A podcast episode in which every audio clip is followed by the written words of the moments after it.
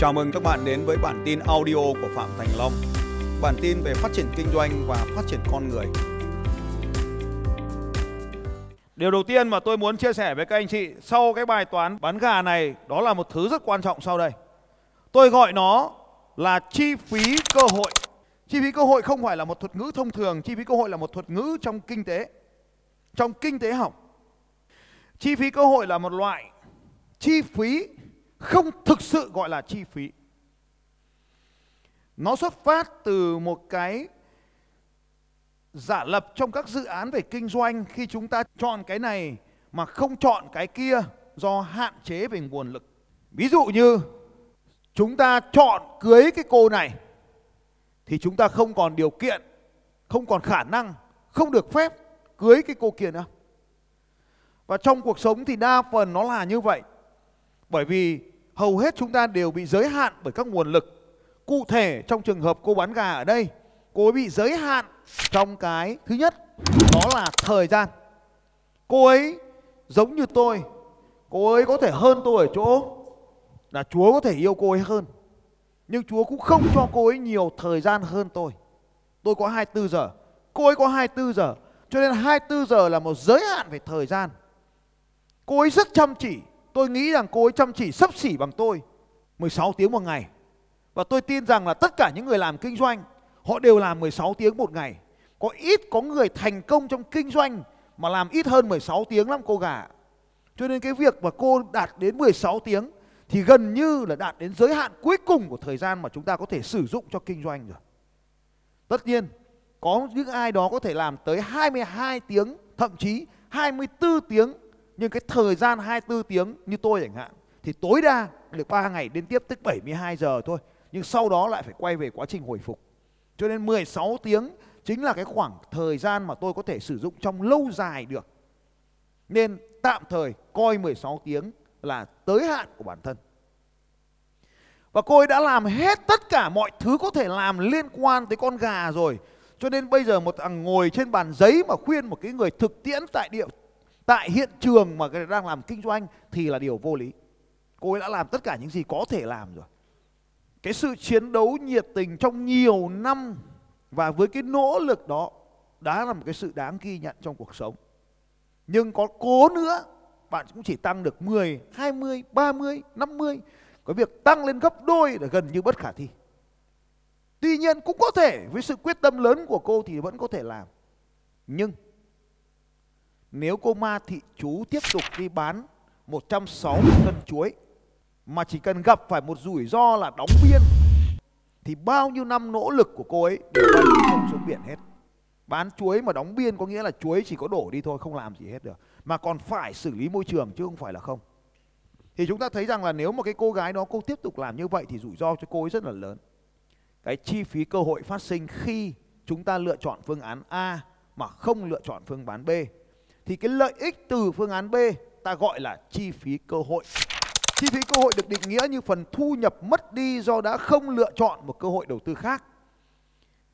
Chi phí cơ hội chỉ là một khái niệm nhưng mà nó hữu ích được sử dụng trong lý thuyết lựa chọn.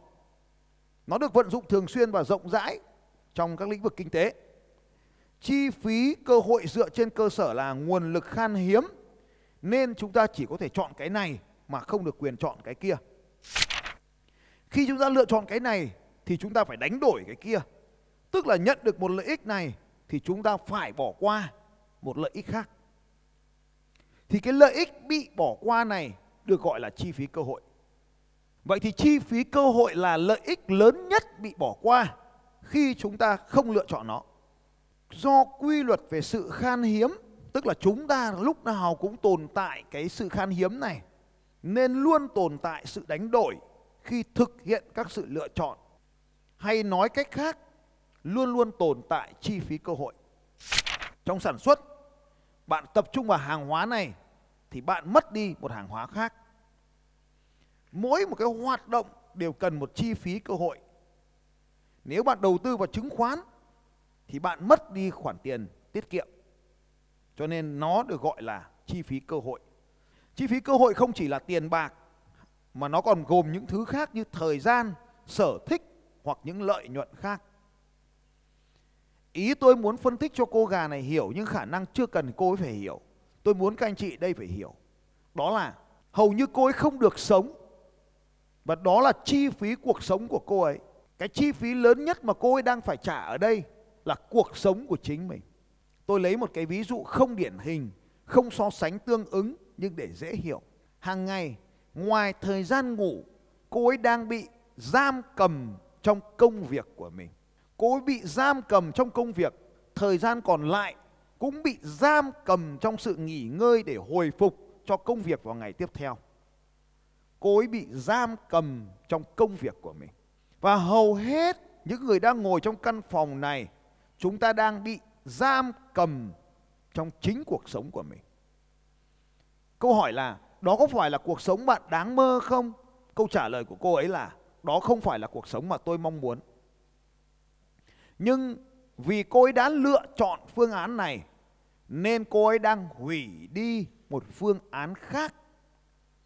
Vấn đề là cô ấy không nhìn thấy phương án khác nên phương án của cô ấy đang chọn là tốt nhất. Và nếu càng nhìn thấy nhiều phương án, cô ấy càng xót xa cho cuộc sống hiện tại của mình. Nhưng tôi có kiểm tra thì thấy cô ấy ổn. Khi ổn, tôi tạm gọi nó là bẫy thu nhập. Ta rơi vào bẫy thu nhập. Với cái thu nhập đó, ta ổn. Nên không có sự biến đổi nào được tạo ra ở đây hết. Chính vì vậy, tôi đã đề xuất phương án với cô ấy là không thay đổi nếu mà tôi chỉ cần nói bất kỳ một điều gì liên quan đến việc thay đổi là đối với cô ấy là phương án đó không khả thi. Nên vì thế với vai trò là một người dẫn dắt, là vai trò là một người đào tạo, vai trò là một người huấn luyện, tôi chỉ có thể dám đề xuất cô ấy một phương án thêm vào mà không mất đi bất kỳ điều gì. Cô ấy mới có thể chấp nhận tôi. Còn nếu tôi bảo bỏ gà đi livestream giống cô ma thị chú, cô ấy sẽ không làm. Vì vậy, các anh chị cũng phải hiểu phương án cho cô bán gà là dành riêng cho cô bán gà, không dành cho tất cả chúng ta. Chúng ta phải tính toán được chi phí. Cho nên lúc tôi có kiểm tra là Phạm Thành Long bán gà, ý tôi muốn nói rằng nếu tôi đi bán gà thì cuộc đời của tôi sẽ bị giam cầm trong việc bán gà. Tôi sẽ không được sống cuộc đời của Phạm Thành Long ngày hôm nay. Và cuộc đời Phạm Thành Long ngày hôm nay chính là chi phí cơ hội nếu tôi đi bán gà cô ấy cũng khó có thể hình dung về cuộc sống của tôi nó đang diễn ra như thế nào công việc của tôi là một luật sư công việc yêu thích của tôi cũng là một luật sư và 22 năm qua, tôi vẫn là một luật sư chỉ có điều tôi không truyền thông nó nếu tôi truyền thông nó, thì lập tức có hàng ngàn người sẽ đổ xô vào cái lĩnh vực đó của tôi và nếu tôi không nhận họ, các anh chị biết tí nữa tôi sẽ kể cho các anh chị nghe Tại sao tôi không nhận họ? Và tôi vẫn ra tòa. Tôi vẫn tranh luận tại tòa. Tôi vẫn bảo vệ thân chủ của tôi. Tôi vẫn làm việc tại tòa. Tranh luận với viện kiểm sát. Nhưng nếu tôi tiếp tục làm công việc luật sư thì tôi phải đánh đổi cuộc sống ngày hôm nay của tôi. Bởi vì mỗi một phiên tòa tôi không quyết định được thời gian xét xử, tôi phải nghe theo lệnh của quan tòa. Chuyện này là chuyện đương nhiên. Tôi không thể đánh đổi cho nên nếu một năm mà tôi để đạt được số tiền mong ước thì tôi cũng sẽ phải làm việc vất vả như cô bán gà. Nhưng vất vả hơn. Cái bản án vừa rồi mà các anh chị xin lỗi cái bài bào chữa bảo vừa rồi của tôi đấy là nó được kết thúc lúc 2 giờ 30 sáng. Và sau đó 7 giờ sáng tôi đã rời khỏi nhà. 2 giờ 30 sáng ở văn phòng, di chuyển về nhà, ăn uống, tắm rửa, sau đó lại tiếp tục lên tòa 7 giờ sáng ngày hôm sau và ở đó nó là những câu chuyện của tranh cãi đúng sai phải trái và đó là một cuộc sống vô cùng căng thẳng vất vả. Nhưng mà đó là đam mê và nhiệt huyết của tôi trong nhiều năm. Nhưng nếu tôi nhận quá nhiều bản án tôi sẽ chẳng còn thời gian đi caravan. Nếu tôi nhận quá nhiều bản án tôi sẽ không còn quyền được lựa chọn những chuyến đi dài ngày.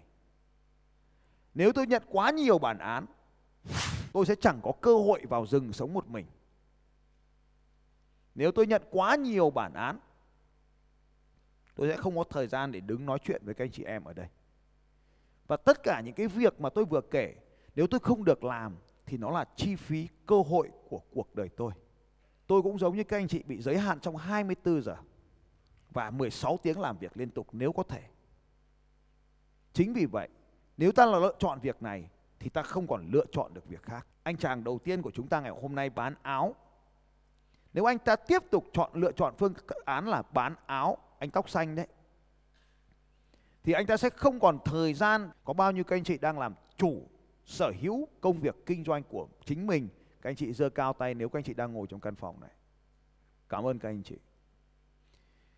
Chủ doanh nghiệp nhưng thực tiễn các anh chị đang không làm chủ doanh nghiệp chúng ta đang là chủ, tức là người sở hữu nhưng chúng ta cũng đang là một employee, một người làm thuê cho chính doanh nghiệp của mình phải không anh chị em và chính vì chúng ta đang làm thuê chúng ta làm thuê cho người khác 8 tiếng là xong chúng ta làm thuê cho chính mình 16 tiếng vẫn chưa xong phải không anh chị em khi làm chủ chúng ta mất đi cái cơ hội 8 tiếng được sống như những người làm thuê. Nên không có cái công việc gì là tốt hơn công việc gì, tùy thuộc vào sự lựa chọn của chúng ta. Mọi sự lựa chọn đều là đánh đổi. Có phải khi chúng ta lựa chọn làm chủ thì ta phải đánh đổi cái cuộc sống tự do của mình phải không các anh chị? Không phải. Mà là vì chúng ta tham công tiếc việc. Chúng ta đều là những người doanh nghiệp nhỏ và siêu nhỏ nên ngày đầu tiên ý, khi bạn bắt đầu công việc bạn làm gì có tiền mà đi thuê. Nói đúng hơn bạn còn rốt đến mức không ai thuê bạn. Nên tự làm thuê cho chính mình. Đó là lựa chọn bước đầu tiên. Nhưng sau một thời gian thì ta rơi vào cái bẫy này nên ta không nhận thức được. Hôm nay tôi muốn các bạn phải nhận thức rõ việc này. Nếu bạn tiếp tục làm chủ theo cái cách làm bây giờ, tức là bạn làm thuê cho chính mình thì bạn mất đi cái cơ hội để làm một công việc khác. Thì đấy chính là chi phí cơ hội. Nếu bạn tiếp tục làm công việc bạn đang làm thì bạn sẽ mất đi cái cơ hội làm một công việc khác xứng đáng hơn. Bây giờ thế này này, cái công việc của anh chị để tôi tính cho anh chị lấy giấy bút ra tính luôn. Cái công việc của anh chị hiện tại đang làm ấy, tôi chủ đấy nhá. Còn nếu ông không phải chủ thì đừng đừng có làm cái bài này. Rồi. Ai đang là chủ doanh nghiệp này? Cái công việc bạn đang làm làm rất khó đi. Có thì câu hỏi một có thuê được ai đó làm cái công việc bạn đang làm không câu hỏi một trả lời vào đi có hay không thường là các bạn ở đây là có về nhà là không thế tôi lấy một cái ví dụ công việc ở nhà tôi là rửa bát quét nhà, có thuê được người khác làm không? Có, đúng rồi. Câu hỏi một, ở nhà là tôi làm công việc chính là rửa bát quét nhà. Quét nhà thì không, nhưng mà tôi thường rửa bát và nấu cơm. Hai việc chính là rửa bát và nấu cơm là công việc chính tôi làm. Còn nếu mà tôi không làm ấy là kiểu gì bọn nó cũng gọi cơm hộp cho ăn. Tôi mới bảo, tôi mới bảo là cuộc đời mình rất là bị đầy đọa mà không dám nói chuyện với ai. Nó rất xinh xắn, nó vào nó gọi gõ cửa. Bố ơi dậy ăn cơm xong nó hỏi là, mình đã hỏi để anh răng đã. Thế là, bố ơi, ăn cơm với gì? bố thích ăn cơm gì? Mình rất đàng hoàng, rõ rõng rạc hôm nay, kiểu như, thấy có người phục vụ mình rất rõ rạc hôm nay bố muốn ăn cơm cá kho. Vâng rất ngọt ngào. Đánh răng ra phát, bố chờ con tí, tưởng nấu cơm. Nó xuống dưới nhà, nó xách lên, quả đuôi cá kho với cơm. Mình bảo là, cơm mà vừa cứng vừa mệt thế này, mình không dám ăn nhưng mà cũng không dám nói với nó là cơm không ngon. Thì thôi, mình cố gắng mình ăn xong mình cố gắng mình nuốt nó vào hết, xong hỏi cơm ngon không? Ng- ngon. Ăn hết rồi. Từ đấy trở đi, lại quay lại bài toán cũ, mình phải nấu cơm. Nếu để làm tất cả mọi công việc đấy, có thể một người không làm được nhé một người là không làm được công việc bạn đang làm là chắc cú luôn. Thì bạn cần bao nhiêu người để làm tất cả các công việc bạn có thể làm đấy? Câu hỏi hai là, nếu mà có bạn không làm thì có bao nhiêu người sẽ làm được tất cả các công việc đấy? Như tôi là khoảng 5 người là làm được tất mọi công việc tôi đang làm. Khoảng 5 người. Thì bạn cần bao nhiêu người để làm tất cả công việc ấy. thế bây giờ tôi kể cái chuyện trực tổng đài của tôi. Thì tôi à, ngồi tôi trực tổng đài. Thì tôi mới bảo là, tôi mới giải thích cho tôi nghe thôi là tại sao tôi không thuê được người khác trực tổng đài. Vì tôi bảo, ôi, công việc luật sư nó khó lắm làm sao mà luật sư khác mà trả lời được? Cái này phải có bằng luật sư mới ngồi bốc điện thoại trả lời cho khách hàng được. Thế xong rồi tôi lại bảo thêm chứ nhưng mà luật sư thì nó lại không giỏi bán hàng nó không chốt được đơn khách hàng mất hết đơn. Cho nên là công việc này có thuê hai người một người nghe điện thoại một luật sư một người bán hàng là ba người. Chăng nữa thì tôi cũng không bán được hàng đâu thế này thì hỏng hết. Không có người nào vừa giỏi luật sư vừa giỏi bán hàng vừa giỏi mồm như tôi đâu. Thế Theo tôi ngồi trước điện thoại cả ngày. Nếu tôi không nhận thức rõ ràng. Cái câu hỏi hai ở đây là bạn có thể thuê bao nhiêu người để làm tất cả mọi công việc bạn đang làm. Giỏi luật sư, thuê một người làm giỏi luật. Giỏi chốt đơn, thuê một người. Giỏi một giọng êm ái nghe điện thoại, thuê một người. Thế là ba người. Nếu mà muốn giỏi, thuê hai người cùng với việc đó. Các bạn cần thuê bao nhiêu người? Bao nhiêu người? Ba người. Anh bao nhiêu mấy người? Mấy? Ba người. Mười. Yeah. Thế kéo co à? Mười người. Ôi anh cứ ghi mười người xuống. Tổng mức lương bạn cần phải trả cho những người này là bao nhiêu? Đấy, thì nếu như mà thu nhập của mình mà thấp hơn cái vị trí mà mình đi làm thuê thì mình có thể tính cái việc là mình nên đi làm thuê để mình có thu nhập cao hơn. Còn nếu cái thu nhập của mình mà cao hơn cái việc làm thuê thì mình có thể tính cái việc là thuê người khác làm cùng với mình để mình giảm bớt cái thời gian đi, mình dùng thời gian đó cho một cái cơ hội khác. Cái bài toán nó là như vậy. Anh có thu nhập bao tiền một tháng từ việc làm thuê? 15 triệu một tháng. Anh đang làm thuê 15 triệu một tháng. Đúng không ạ? Ông này ông ấy đang làm chủ được 2 tỷ rưỡi một tháng. Vậy nếu như anh và ông ấy cùng có khả năng lựa chọn một cơ hội, anh lựa chọn 15 triệu, còn ông ấy lựa chọn 2 tỷ rưỡi thì chi phí cơ hội của anh bằng bao nhiêu? 2 tỷ rưỡi trừ đi 15 là 2 tỷ rưỡi. Tại vì tỷ rưỡi nó nhỏ quá, đúng không? Vậy thì anh đang hàng tháng anh mất đi bao tiền? Vì không lựa chọn phương án kia. Vì anh không lựa chọn phương án kia nên mình mất 2 tỷ rưỡi. Với điều kiện gì? Với điều kiện là gì? Là mình phải lựa chọn được nó. Đúng không nào? Anh hiểu bài toán về chi phí lựa chọn này chưa? Vậy thì cứ một lựa chọn thì mình mất đi một cơ hội khác. Thì đó chính là, với các ông chủ này. Nếu mình lựa chọn làm việc thì mình mất đi chi phí là gì? Đúng. Nếu mình lựa chọn làm việc thì mình mất đi chi phí ở đây là 16 tiếng. Cái bài toán tôi muốn các anh chị tính toán ở đây là tìm cái lời giải như sau này. Là nếu mình thuê toàn bộ những người khác làm tốt cái công việc hiện nay của mình đang làm, thì mình sẽ lấy lại được cái chi phí là là 16 tiếng và đổi lại thì mình mất chi phí bằng tiền là là bao nhiêu tiền đấy mà mình đang thuê đấy, như ông này là 100 triệu 200 triệu một tháng. Thì tự do của anh được mua với giá bao tiền một tháng? 200 anh có sẵn sàng đánh đổi 200 để lấy tự do không?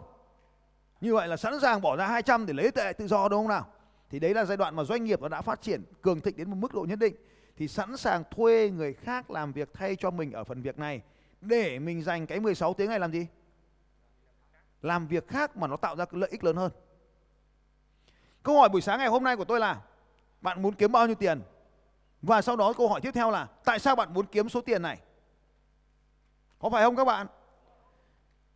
Bạn kiếm số tiền này chỉ làm một việc thôi. Để để làm gì? Để tiêu. Về bữa bạn mua tài sản thì bạn lại bán nó đi rồi lại bạn lại bán nó đi rồi bạn lại mua để sinh lời đúng không nào? Và kiếm được lời để làm gì? Vâng, để tiêu, để tiêu xài.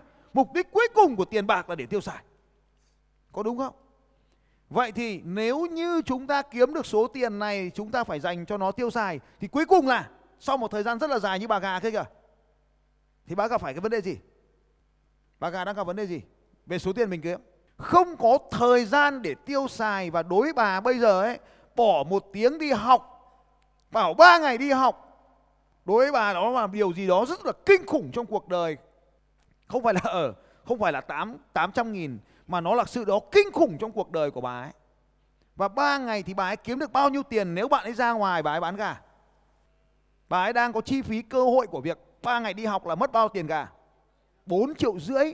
Nên bà ấy tính là gấp 4 năm lần, em phải bỏ 4 năm lần là bà này giỏi toán chứ không phải là không. Biết tính nhưng không gọi tên được thôi. Anh em hiểu cái chi phí cơ hội của lớp học này chưa ạ? Đối với cái bà gà này, lớp học này là trị giá 5 triệu đồng. Chưa tính tiền gian bà đi lại nữa. Vậy thì đối với anh em lớp học này, chi phí cơ hội là rất nhiều tiền. Như tôi mà đi học 3 ngày như này là rất nhiều tiền, phải không nào? Hãy tưởng tượng nếu tôi phải đi 3 ngày mà đi học ở Mỹ, Thì tôi mất bao nhiêu thời gian? Không. Thường ấy, là thời gian nhân 3 Bởi vì còn thời gian lệch múi giờ nữa. Và thời gian di chuyển nữa. 15 ngày. Đi học 5 ngày mất 15 ngày. Đi học 3 ngày thì cũng mất 12 ngày cho nó nhanh nếu mà đi học ở Mỹ. Còn bây giờ vì tôi bay nhiều quá rồi thì tôi chấp nhận ngủ trên máy bay và lệch múi giờ. Ví dụ như tôi ngồi học hôm vừa rồi học hai ngày ở châu Âu thì đi di chuyển đến phát vào sự kiện luôn xong xong sự kiện phát bay về luôn thì mất 4 ngày. 4 ngày 3 đêm. Đấy, bao gồm là hai đêm ngủ khách sạn và một đêm nửa đêm này và nửa đêm kia ngủ trên máy bay thì phải chấp nhận như vậy thì đi như vậy thì chi phí nó là cơ chi phí cơ hội vậy thì khi chúng ta bỏ làm chúng ta đến học thì chúng ta không bán được gà. Thì cái chi phí mà đáng ra cho cái việc bán gà cho cái việc đi học thì gọi là chi phí cơ hội của việc học. Cho nên cái chị này chị nói là tôi phải bỏ ra gấp 4 lần cái số tiền ở đây để tôi đi học. Các anh chị cười chị nhưng mà đúng nó là đúng nghĩa đen của nó là chi phí cơ hội. chi phí cơ hội là cái chi phí mà chúng ta phải từ bỏ do không lựa chọn phương án đó Vậy thì nếu tôi tiếp tục làm luật sư giống như các luật sư đồng nghiệp của tôi trong gần 25 năm qua thì tôi cái chi phí cơ hội của tôi vẫn là gì? Là thời gian. Nhưng mà nếu thời gian đó mà tôi dùng để ngủ, để tán gẫu, để đi cà phê, để đi nhậu giống 10 năm đầu tiên cuộc đời của tôi thì chi phí cơ hội của tôi vẫn bằng không mà. Tôi vẫn cảm thấy việc làm đó là việc bình thường. Nếu tôi không có lựa chọn khác tốt hơn thì tôi vẫn lựa chọn đi nhậu. Tôi nhậu đến mức 10 năm tôi làm ở đây, tôi, văn phòng của tôi ngay đường 32 này. Tôi ở khách sạn Ngọc Châu bên kia đường. 10 năm ở đây. Thì cứ hết giờ ở khách sạn mình tối chán, ban ngày làm luật sư, tối về làm về khách sạn không việc gì làm thì tôi đi nhậu. Anh chị em hình dung 10 năm nhậu 10 10 năm ở Sài Gòn này, tổng thời gian nửa Sài Gòn nửa Hà Nội đi thì ít nhất có 1.500 đêm sống ở Sài Gòn thì chả lẽ ngày nào cũng nhậu ở một quán. Tất nhiên có những quán mình nhậu liên tục nhưng 1.500 bữa nhậu thì các anh chị biết có hết quán nhậu Sài Gòn không? 1.500 bữa nhậu thì có hết các quán ở Sài Gòn được không? Các quán cơ bản là hết còn các quán thấp quá hay thôi. Thế tôi nói ví dụ các anh chị nghe nhá. Ngày xưa có hoa viên mặc đĩnh chi các anh ở đây có ai biết hoa viên mặc đĩnh chi giơ tay không nào? À, ở đấy có món gì? Ờ à, xúc xích ai ăn? À, chân giò hầm sữa chân giò hầm phô mai bia hoa viên mặc đĩnh chi. Tôi kể tiếp cho anh nghe nhá bia Pasteur là bia tươi Pasteur, ai đấy uống là bia tươi Pasteur nào? Ngay cái cổng này này, cái cổng ra này bây giờ đóng cửa rồi. Nó có cái quán bia tô, có ông nào có bán bia tô ở đây không? Ngay cổng này này. Chả có ông nào bợm nhậu đấy hết. Vậy thì cái giá của cái việc đi nhậu là có phải là chỉ là tiền bia không? Có phải cái giá là tiền bia không ạ? Không phải. Cái giá đó chính là thời gian nhồi nhậu từ 4 từ 6 giờ đến 11 giờ đêm trung bình là 5 tiếng. Giá của sức khỏe ta chưa biết tôi vẫn khỏe thì chắc là chưa ảnh hưởng chứ chưa nhìn thấy, chưa thấy quan tài, chưa đổ lệ, chưa nhìn thấy chi phí. Nhưng ít nhất là 5 tiếng trong cả một thời gian rất dài, ít nhất 5 năm liên tục như vậy. Tính 10 năm chia đôi một nửa Hà Nội, một nửa Sài Gòn. Ở Hà Nội thì tôi cũng như vậy, Sài Gòn tôi cũng thế. Nhậu quận nhất rồi phải chạy về Tân Bình nhậu tiếp. Vì sao? Ngồi mãi, chán hiểu, khách, người ta ngại, chủ quán ngại, mình ngại. Mình lại phải di chuyển sang quán khác. Thế thì lại phải đi tìm bạn nhậu ở từng khu vực, đánh ra để mình đi nhậu khu vực nào thì mình có bạn nhậu ở khu vực đấy. Thế tôi hỏi những ông bạn nhậu có phải những ông bạn tốt không? Không, chả tốt đâu. Nó chả giúp mình đạt được mục tiêu về tài chính. Và đó là một quyết định rất lớn trong cuộc đời của tôi 2010 2009 ngày mùng 9 tháng 11 năm 2009 các anh chị kiểm tra nó là thứ bảy. Ngày mùng 9 tháng 11 năm 2009 đó là bữa đánh dấu một bước nhậu cuối cùng trong cuộc đời của tôi. Tôi đi từ văn phòng 32 này sang sang hoa viên Mạc Lĩnh Trị có đi qua cái đường Pasteur. Và khi đó tôi nhìn thấy một cái công ty. Và tôi quyết định rằng là cuộc sống mình sẽ phải thay đổi. Không thể chấp nhận như thế này được nữa. Và tháng 11 năm 2009 tôi vẫn chỉ là một cái người làm công, ăn lương, làm cho chính mình vất vả hàng ngày. Và cuối buổi chiều thì đi nhậu. Nhưng 2009 tôi chợt nhận ra một điều rằng là cuộc sống của mình phải khác đi. Nhưng tôi cũng giống như các anh chị, bế tắc và không biết phải đi con đường nào không biết phải đi như thế nào nhưng chỉ biết rằng mình phải đi. 2010 tháng 1 năm 2010 tôi bắt đầu đi tìm đến những cái chương trình huấn luyện như thế này. Nhưng đối với tôi lúc đó cũng là một cái sự khó hiểu đa phần chúng ta ở đây. Một năm sau tôi bắt đầu tìm đến những khóa học ở Singapore, Malaysia và vẫn bị vấn đề về tiếng Anh, ngôn ngữ làm rào cản. Ba năm sau, hầu hết các khóa học của tôi đến từ Mỹ, từ Anh, từ Úc, từ các nước phát triển khác ở châu Âu. Đó là khoảng thời gian tôi bay nhiều nhất với những sự quyết tâm thay đổi cho cuộc sống của mình. Sau khi đi ra nước ngoài, tôi mới nhìn thấy nếu mình tiếp tục làm như vậy thì mình không thể bằng cái bè lũ Tây này được. Bè lũ tư bản thối nát này được. trên bờ vực phá sản này đó là những cái điều tôi được nghe người ta nói về chủ nghĩa tư bản nhưng chỉ khi mà bắt đầu đi ra nước ngoài quay lại cái ảnh vừa rồi rất đẹp phải không ạ vẫn là cái áo đỏ đấy phải không ạ để đăng ký khóa học này, bạn trung bình bạn phải trả khoảng 75.000 đô la, chưa bao gồm phí di chuyển. Số tiền mà tôi chuyển qua Vietcombank có hóa đơn chứng từ là 1 tỷ 720 triệu. Bạn có sẵn sàng trả 1 tỷ 720 triệu không? Tới thời điểm này, ở Việt Nam có hai người học thôi có một tôi đang là người học tốt nghiệp còn một anh nữa thì học, nhưng mà được nửa thì anh ấy thôi. Có hai người Việt Nam. Còn đến bây giờ thì có bao nhiêu người tôi không biết. Nhưng bỏ một số tiền cực lớn, nó rất lớn, nó lớn hơn rất nhiều thứ mà tôi có thể tưởng tượng được vậy thì chi phí cơ hội của tôi vào thời điểm đó, tôi lựa chọn cái phương án đó thì lập tức tôi mất ngay số tiền là một tỷ bảy đúng không ạ? Nhưng nếu tôi không làm những thứ đó thì tôi sẽ không có những kiến thức để kiến tạo nên cuộc sống của mình ngày hôm nay. Tôi cũng không được gặp những cái con người tuyệt vời đó, những người bạn trong lớp cũng tuyệt vời, những người đi học cũng tuyệt vời. Các anh chị cứ hình dung cái giới doanh nhân mà có một tỷ bảy đi học nhé có tiền làm chuyện khác, còn có tiền rồi mà vẫn đi học thì họ đều là những người ở tuổi tôi. Như vậy thì cái cái chi phí cơ hội ở đây chính là cái việc mà chúng ta lựa chọn cái này thì chúng ta mất đi cái kia. Và trong cuộc sống thì chúng ta lúc nào cũng phải lựa chọn. Vậy thì ở đây nó có những cái mục tiêu như thế này. Và khi chúng ta lựa chọn các mục tiêu này thì chúng ta phải đánh đổi. Khi bạn chọn A, câu trả lời của chúng ta là bạn chọn A hay bạn chọn B? Thì lúc nào cũng vậy nếu bạn chọn A, bạn có những lợi ích của A, và bạn sẽ có những lợi ích của B và tất nhiên, bạn cũng phải có những chi phí thực tiễn cho phương án A và những chi phí thực tiễn cho phương án B. Đem trừ hai cái này cho nhau. Lợi ích trừ đi chi phí thì chúng ta mới nhận được lợi ích thật. Và lúc này cái lợi ích thật B này, cái lợi ích thật của B này, nó mới là chi phí cơ hội khi chúng ta có quyền chọn B nhưng chúng ta đã không chọn B. Sự thực rằng, bạn chỉ nhìn thấy cái này thôi này, nên bạn đã không chọn B. Bạn chỉ nhìn, bạn chỉ nhìn thấy chúng ta thường nhanh ấy, thì chúng ta chỉ nói về chi phí. Tôi lấy một cái ví dụ vừa rồi. Để tham dự vào cái chương trình huấn luyện kia thì tôi bỏ ra một khoản tiền rất lớn để đi học nó. Nhưng nếu nó như vậy, thì chúng ta chỉ nhìn thấy cái khoản tiền rất lớn mà chúng ta phải bỏ đó. Mà chúng ta không nhìn được cái lợi ích ở phía bên trên của cái việc đi học đó. Nên chúng ta không nhìn được thực tiễn của vấn đề. Khi tôi mua một chiếc xe đạp, thì lập tức các bạn sẽ hỏi luôn, chiếc xe đạp này bao nhiêu tiền mà bạn không bao giờ hỏi là, anh đi xe này thì anh cảm thấy sướng như thế nào phải không các bạn khi tôi mua một cái máy ảnh, bạn sẽ lại hỏi tôi ngay, anh ơi, ảnh, máy ảnh này bao nhiêu tiền bạn chỉ nhìn thấy cái trần chi phí mà bạn đã bỏ qua cái phần lợi ích để lựa chọn phương án nếu chúng ta đều nhìn thấy cả lợi ích và cả chi phí, thì chúng ta đánh giá nó mới đúng hoàn hảo. Hầu hết trong cuộc sống, chúng ta đang lựa chọn A hay lựa chọn B bởi vì cái chi phí của A hay chi phí của B chứ không dựa trên sự đánh giá lợi ích thật sự của phương án.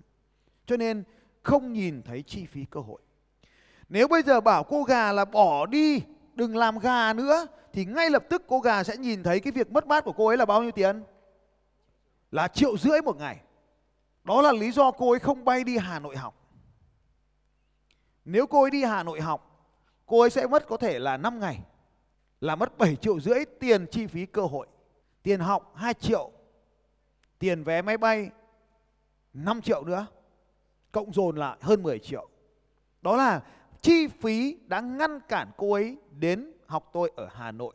Mà cô ấy phải chờ đợi sốt sắng trong nhiều ngày. Cái thiệt hại của cô ấy chỉ là sự chờ đợi. Nhưng ẩn chứa ở đằng sau sự chờ đợi đó là một cuộc đời rất dài. Chính vì thế, năm nay 35 tuổi, cô ấy vẫn sẽ tiếp tục đi bán gà một vài năm nữa. Xin chào các bạn và hẹn gặp lại các bạn vào bản tin audio tiếp theo của Phạm Thành Long vào 6 giờ sáng mai.